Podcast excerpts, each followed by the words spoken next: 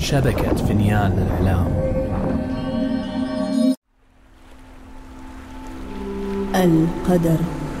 جمعني بكم من جديد أيها البشر.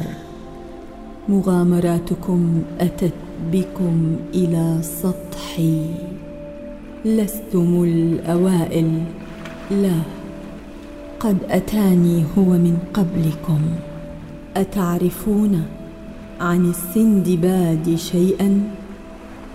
هم لعلي أخبركم إحدى حكاياته.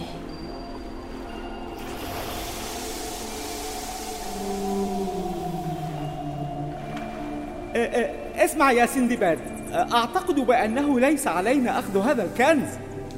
كان طمطم يشير إلى الكنز. الذي عثر عليه سندباد والبحارة في كهف معتم مريب مليء بالخفافيش والأفاعي. كان الكهف يقع خلف شلال ضخم مرتفع وفي داخله الكثير من المغارات العميقة السحيقة. وبينما كانوا يفرغون صناديق الكنز ويضعونها في أكياس ليسهل حملها إلى سفينتهم لاحظ طمطم أنه كلما فتح واحد من الصناديق بدأ الكهف بالاهتزاز وبدأت قطرات من الماء تتسرب من خلال الجدران.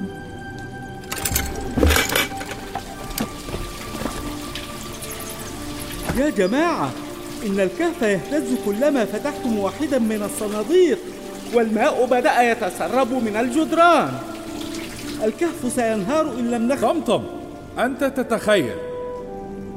فرفع سندباد صندوقا من صناديق الكنز ولم يتحرك شيء بالكهف. فنظر إلى طمطم وقال أرأيت؟ لم يحدث شيء. الكهف ما زال هنا. والكنز لنا. الآن ساعدنا بنقل الصناديق. الكنز لنا الكنز لنا الكنز لنا الكنز لنا. فغمر طمطم الاستياء من عدم اكتراث سندباد والرجال لما يقوله. فتركهم وأخذ يمشي نحو جزء آخر من الكهف. وفجأة بدأ الاهتزاز يزداد شدة وبدأ الماء يتسرب من جدران الكهف أكثر فأكثر إلى أن بدأ الماء يملأ الكهف بسرعة فائقة. إن الكهف سيفيض وينهار علينا. المدخل بعيد جدا من هنا ولن نلحق الوصول إليه قبل أن نهلك. ماذا سيحل بنا يا سندباد؟ أرجوك يا سندباد لا أريد الموت في هذا الكهف المشؤوم.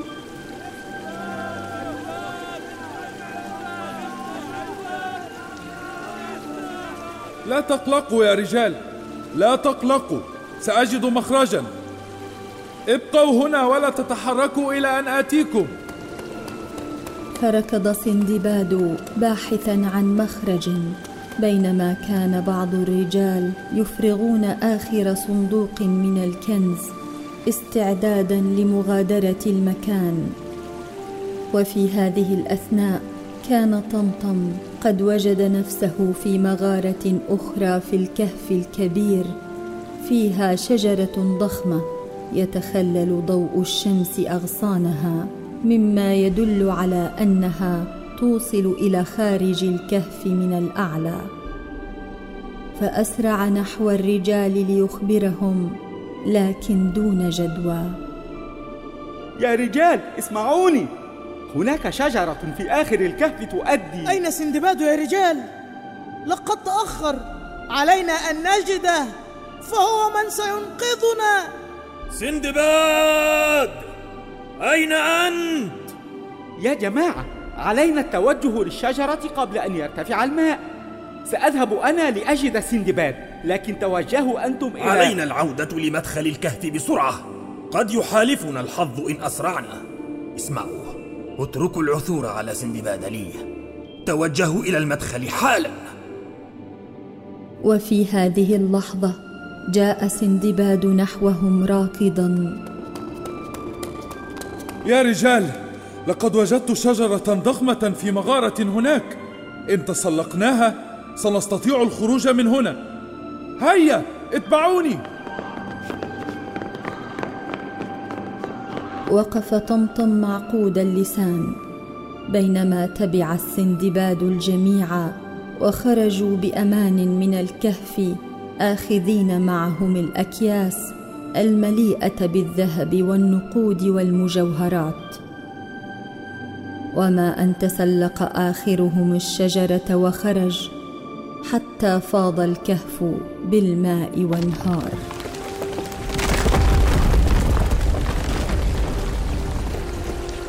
بعد ذلك أخذ سندباد بعض الرجال معه لحمل الكنز إلى سفينتهم الراسية في ميناء البلدة بينما سبقهم الآخرون إلى حانة قريبة للاحتفال بعثورهم على الكنز. أما طمطم فقرر أن يتمشى في مرسى البلدة وحده بسبب استيائه من معاملة الجميع له. فأخذ يمشي وهو يركل حجرا صغيرا بقدمه. ومن شدة غيظه طار الحجر وكسر إناء زجاجيا في كشك صغير في المرسى. فركضت نحوه امراه غاضبة غريبة الملامح. إيه ماذا فعلت؟ أنا آسف جدا لم أقصد. آه، كنت مشوشا بأفكاري. فأنا مستاء جدا من نعم نعم. من معاملة سندباد والبحارة لك وعدم اكتراثهم بكلامك. أنت كثير الشكوى يا طمطم. ها؟ كيف عرفت اسمي؟ أنا ساحرة. حقا؟ نعم لما أنت متعجب؟ ألم تر ساحرة من قبل؟ في الحقيقة لا أذكر أنني فعلت. أعتذر عن كسر إنائك. آه، آه، أنا فقط مستاء جدا لأنني لا أستحق أن أعامل بهذه الطريقة. فاليوم مثلا كنت أنا من وجد الحل لمشكلة كبيرة وقعنا فيها. ولكن لم يسمعني أحد مهما حاولت. حاولت تنبيههم نعم أعرف. إن ساعدتك هل ستكف عن الثرثرة؟ تعال معي. فسكت طمطم وتوجه مع الساحرة إلى قاربها الصغير في المرسى. وبعد أن ركباه مدت يدها للماء وأخرجت سمكة ووضعتها بوعاء زجاجي. ثم أخرجت الساحرة سمكة أخرى من الماء ووضعتها بنفس الإناء. ورددت تعويذة بصوت خافت. وفي تلك اللحظة شعر طمطم بوخز بجسده ثم فقد وعيه.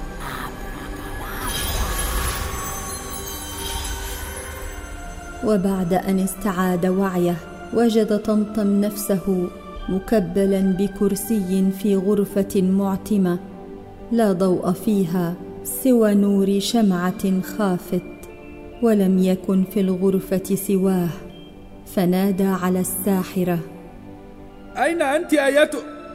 ها؟ هذا ليس صوتي يا ساحرة ما الذي يحدث هنا؟ هذا صوت سندباد. وهذا هذا ليس حذائي ولا هذه ثيابي. إنه حذاء وثياب سندباد. أين أنت بحق الجحيم؟ يا ساحرة الشؤم!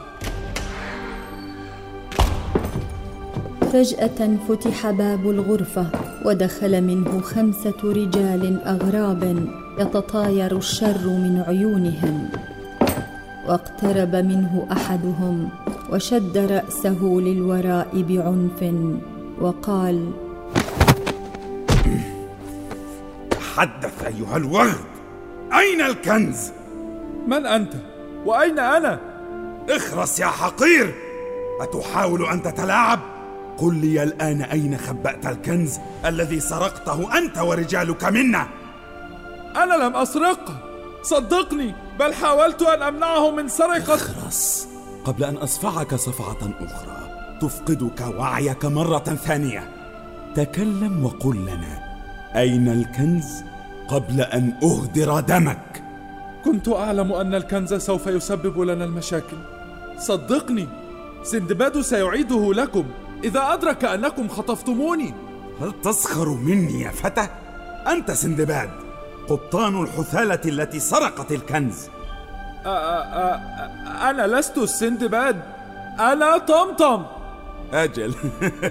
أنت طماطم وهذا هنا يدعى فجلة وجميعنا هنا سلطة مجانين. أين الكنز؟ كف عن الألاعيب. في هذه الأثناء استيقظ السندباد في هيئة طمطم عند الساحرة. ملقا على أرض قاربها الصغير في المرسى ونهض باستغراب شديد وقال أين أنا؟ ماذا حدث؟ أنت سندباد أليس كذلك؟ أجل كيف عرفت اسمي؟ لماذا أنا هنا؟ صوتي صوتي يشبه صوت طمطم وهذا كرش طمطم ما الذي يحدث هنا؟ لقد قمت بوضعك مكان طمطم ووضعته مكانك. انظر. رفعت الساحرة قطعة مرآة مكسورة للسندباد الذي صدم بوجه طمطم يحدق به بالانعكاس. فصرخ مبتعدا عن المرآة بهلع. آه أنا أنا طمطم. وطمطم مكاني؟ يعني هو في قبضة عصابة العقارب. اسمعيني هنا يا مشعوذة النحس. لا أدري لما فعلت هذا الهراء لكن خلصينا منه حالا. للأسف يا عزيزي لا أستطيع إبطال السحر. على طمطم أولا الحصول على مراده. وما هو مراده؟ مراده أن ينصت البحارة إليه كما ينصتون لك. ويعاملوه باحترام.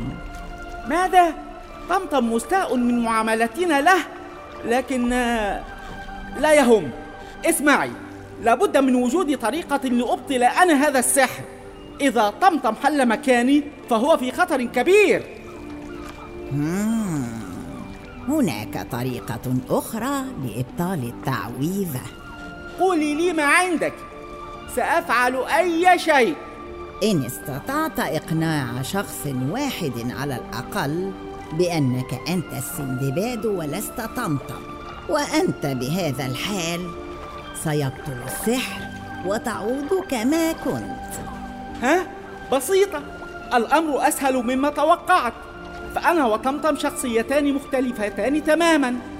وبالتأكيد سيعرف الرجال أنني أنا سندباد حتى لو كنت بشكل طمطم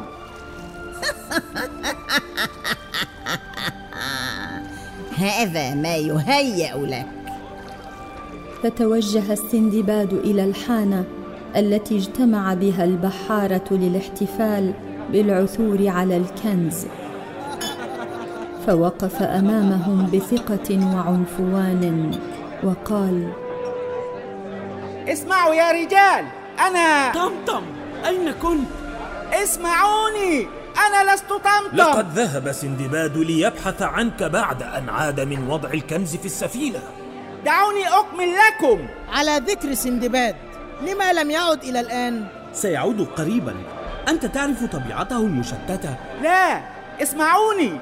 لقد قبضت علي عصابة عندما كنت أبحث عن طمطم.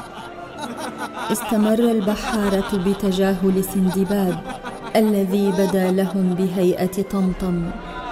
فما كان منه إلا أن توجه لعمه ليحاول إقناعه فقال له عمي علي أن أقول لك أمرا لا يصدق. فأرجوك ما اسمعني بك يا طمطم؟ لما هذا الوجه العبوس؟ هيا رفه عن نفسك واحتفل معنا ولا تقلق سندباد سيعود قريبا. يا عمي أنا سندباد. أرجوك اسمع لما أريد قوله. هذا ما أقصده. نعم استرخي وامزح واضحك. أنت سندباد وأنا طمطم. وذلك الأحمق الذي يقف هناك. هو عم السندباد.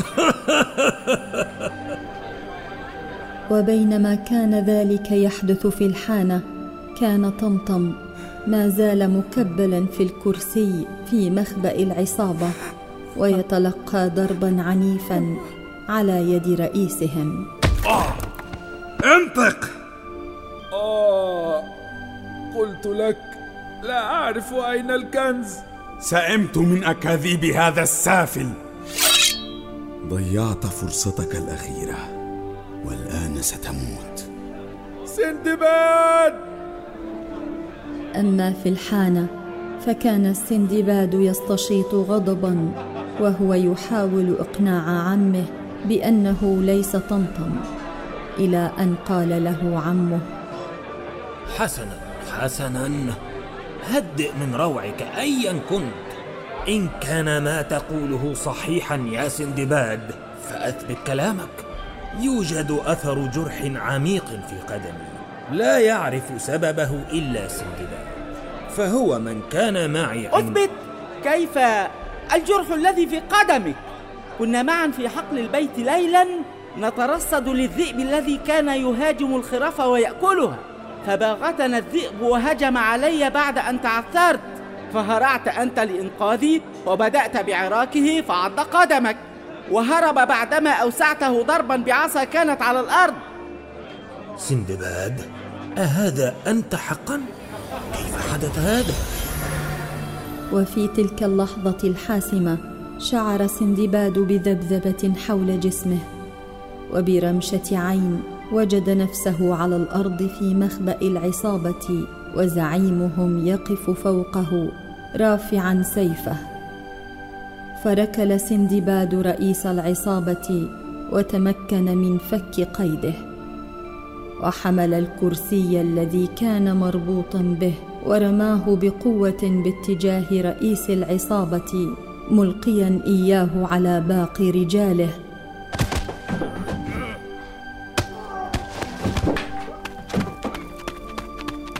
مما سمح له بالفرار هاربا من المكان بسرعة الريح. أما طمطم فقد وجد نفسه في الحانة. أما عم سندباد الذي شرح له ماذا حدث فحاول أن ينبه الرجال إلى أن سندباد في خطر وعليهم مساعدته. ولكن للأسف ما كان ليصدقه أحد أو حتى يسمعه. أراد طمطم الذهاب لمساعدة سندباد لكن دون جدوى فهو لم يكن يعرف كيف سيعثر على مكان العصابة؟ فعاد يائسا إلى السفينة في انتظار ما سيحدث حتى غلبه النعاس ونام. وبعد فترة استيقظ ليجد سندباد جالسا إلى جانبه قائلا ياه يا طمطم لقد قلبنا الدنيا عليك. أرجو أن تعذرني لتصرفاتي يا صديقي. لا عليك يا سندباد فأنا لم أكن أريد ان انظروا يا رجال إنه هنا. وما كان من البحارة إلا أن حملوا طمطم وبدأوا برميه في الهواء ثم التقاطه كما لو كان كرة أو بطلا عائدا من المعركة وهم يهتفون باسمه. بمرح وسعادة.